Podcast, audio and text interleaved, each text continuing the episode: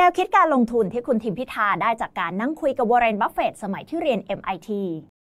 ผลการเลือกตั้งอย่างไม่เป็นทางการออกมาแล้วนะคะ ว่าพรรคก้าวไกลได้จำนวนที่นั่งในรัฐสภามากที่สุด นั่นหมายความว่าคุณทิมพิธากำลังเป็นตัวเต็งนายกรัฐมนตรีคนที่ 30 ของประเทศไทย และจะเป็นนายกรัฐมนตรีคนแรกค่ะ ที่เรียนจบจากสถาบันเทคโนโลยีแมสซาชูเซตส์หรือ MIT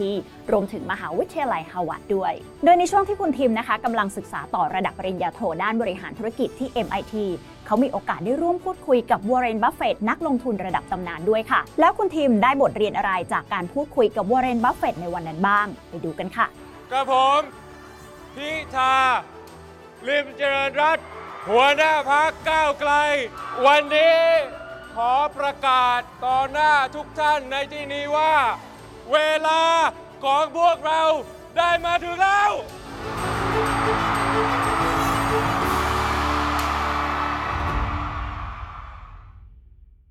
ย้อนไปในช่วงที่คุณทิมกำลังศึกษาต่อระดับปริญญาโทที่ MIT นะคะ เขามีโอกาสได้ร่วมกิจกรรม คัดเลือกนักศึกษา MIT 10 คน เพื่อไปร่วมรับประทานอาหารมื้อค่ำกับคุณวอร์เรนบัฟเฟตโดยมีเงื่อนไขค่ะว่านักศึกษาที่สนใจจะต้องเขียนบทความ ว่าทำไมถึงอยากรับประทานอาหารมื้อค่ำร่วมกับวอร์เรนบัฟเฟตเพื่อเข้าประกวด ด้วยความที่คุณทิมนะคะ ชื่นชมและชื่นชอบคุณวอร์เรนบัฟเฟตเป็นทุนเดิมอยู่แล้วค่ะ เขาจึงเข้าร่วมการประกวดในครั้งนี้ด้วย และท้ายที่สุดค่ะ เขาได้เป็นหนึ่งใน 10 นักศึกษา MIT ที่ได้ร่วมรับประทานอาหารมื้อค่ำกับวอร์เรน บัฟเฟตในวันนั้น โดยขณะที่คุณทิมและคุณวอร์เรน บัฟเฟตได้พูดคุยกันนะคะ ก็มีการแลกเปลี่ยนความรู้กัน ทั้งในเรื่องการใช้ชีวิตรวมถึงการลงทุนด้วยค่ะ จากเหตุการณ์ในครั้งนั้นนะคะ เราสามารถสรุปบทเรียนที่คุณทิมได้รับเป็นข้อๆดังนี้ค่ะข้อที่ 1 ถือหุ้นที่มี PE ต่ำ และมีปันผลสูง คุณวอร์เรน บัฟเฟตเป็นต้นแบบการลงทุนแบบเน้นคุณค่าของนักลงทุนทั่วโลก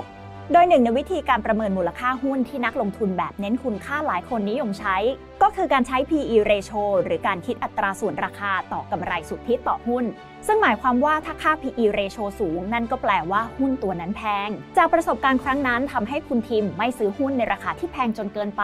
และมีการพิจารณาถึงเงินปันผลที่ได้รับจากการลงทุนนั้นด้วยค่ะ ข้อที่ 2 การเก็บเงินและการวางแผนการเงินเป็นรากฐานของการลงทุน ลักษณะนิสัยของคุณวอร์เรนบัฟเฟตที่คุณทิมชื่นชอบเนี่ยนะคะ นั่นก็คือความมัธยัสถ์ค่ะ แล้วรู้หรือไม่คะว่าคุณวอร์เรนบัฟเฟตเนี่ยอาศัยอยู่ในบ้านราคาแค่ประมาณ 1 ล้านบาทเท่านั้น ทั้งทั้งที่ความร่ำรวยของเขานะคะ สามารถซื้อเกาะส่วนตัวได้แบบสบายๆเลย นอกจากนี้นะคะ คุณทิมยังสังเกตว่าคุณวอร์เรนบัฟเฟตเนี่ยไม่ได้มีความสุขกับการใช้เงินเลยค่ะ แต่เขามีความสุขจากการตื่นเช้าขึ้นมาทำงานในทุกๆ วันมากกว่า ข้อที่ 3 ใช้ประโยชน์จากอัตราผลตอบแทนแบบทบต้นให้ได้มากที่สุด คุณวอร์เรน บัฟเฟตนะคะ เรียกได้ว่าเป็นนักลงทุนระยะยาวที่มีความอดทนอย่างยอดเยี่ยมอีกคนหนึ่งเลยค่ะ โดยตัวอย่างการลงทุนระยะยาวของเขานะคะ นั่นก็คือการถือหุ้นโคคาโคล่าคุณวอร์เรน บัฟเฟตเริ่มซื้อหุ้นโคคาโคล่าตั้งแต่ปี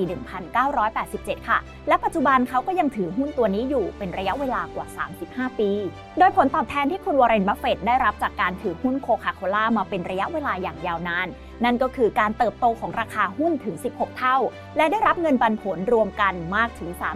357,000 ล้านบาทค่ะ ข้อที่ 4 กองทุนอสังหาริมทรัพย์เช่น REIT เป็นตัวเลือกที่น่าสนใจ ลักษณะพิเศษของการลงทุนใน REIT นะคะ นั่นก็คือการมีรายได้จากสัญญาค่าเช่า ซึ่งค่อนข้างคงที่ไม่ว่าเศรษฐกิจจะดีหรือไม่ดีก็ตาม หากเรามีการลงทุนในหุ้นอยู่แล้วนะคะ การกระจายมาลงทุนใน REIT ก็จะมีส่วนช่วยลดความเสี่ยงให้เราได้นั่นเองค่ะ นอกเหนือจากหลักการใช้ชีวิตและการลงทุนแล้วนะคะ คุณวอร์เรนบัฟเฟตยังเอ่ยถามคุณทิมด้วยว่า หลังจากที่จบ MIT ไปแล้วจะทำอะไรต่อ ตอนนั้นคุณทิมก็ตอบไปว่าจะกลับไปสานต่อธุรกิจการเกษตรของครอบครัว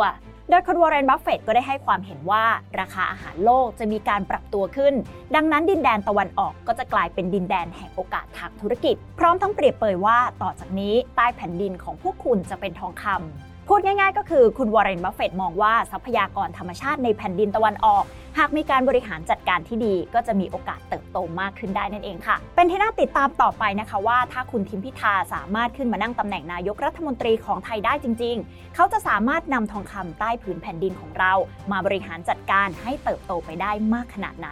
แล้วคุณผู้ชมล่ะคะ ถ้ามีโอกาสได้รับประทานอาหารร่วมกับคุณวอร์เรนบัฟเฟตคุณอยากจะถามคำถามอะไรกับเขาบ้าง